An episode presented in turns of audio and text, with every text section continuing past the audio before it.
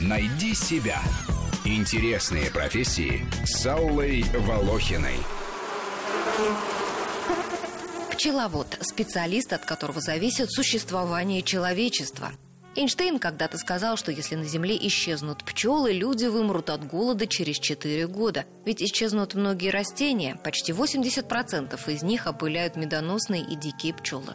И массовое вымирание пчел в последние годы уже признано глобальной проблемой ООН. Однако есть уже места на Земле, где люди занимаются опылением растений самостоятельно, и ученые работают над созданием пчел-роботов. Я думал, думал, я все понял.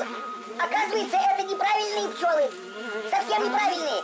И они, наверное, делают неправильный мед. Пока не установлены причины вымирания пчел. Что это? Пестициды, электромагнитное излучение, климатические изменения, загрязнение среды или вирус. Но, в частности, исследователи выяснили, что пчелы отказываются лететь в улья, если рядом находятся мобильные телефоны. Так что пчеловоду лучше отказаться от современных новинок электроники и действовать по старинке. Ручной и механический труд наиболее желательный. Э, Тебе что намазать? Меду? Или сгущенного э, молока? Тебе меду или того и другого? И того и другого, и можно без хлеба. Пчеловоды могут работать на стационарных пасеках и на передвижных. Это называется кочевое пчеловодство. Если вблизи жилья пасечника нет медоносных лугов и садов или мешает загрязнение почвы водоемов, пчел вывозят туда, где они могут собирать нектар. Обычно это 2-3 переезда во время цветения разных видов растений. И это достаточно затратный способ, ведь приходится расходовать средства на бензин, технику, проживание вне дома. Кроме того, пчеловодам приходится договариваться, к примеру, с лесничествами. Как они сами рассказывают, во всем мире за работу по опылению полей пчеловодам платят аграрии, а у нас все наоборот. Пчеловоды должны заплатить, чтобы встать с пчелами в полях.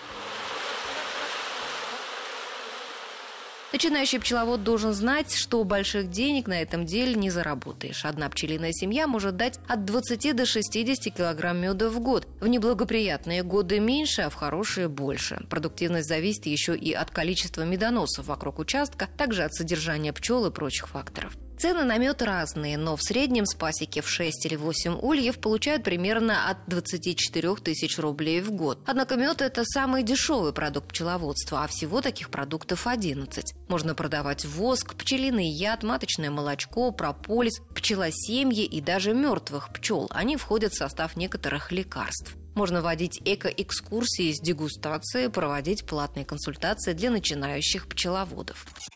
Не пойму, чем пахнет.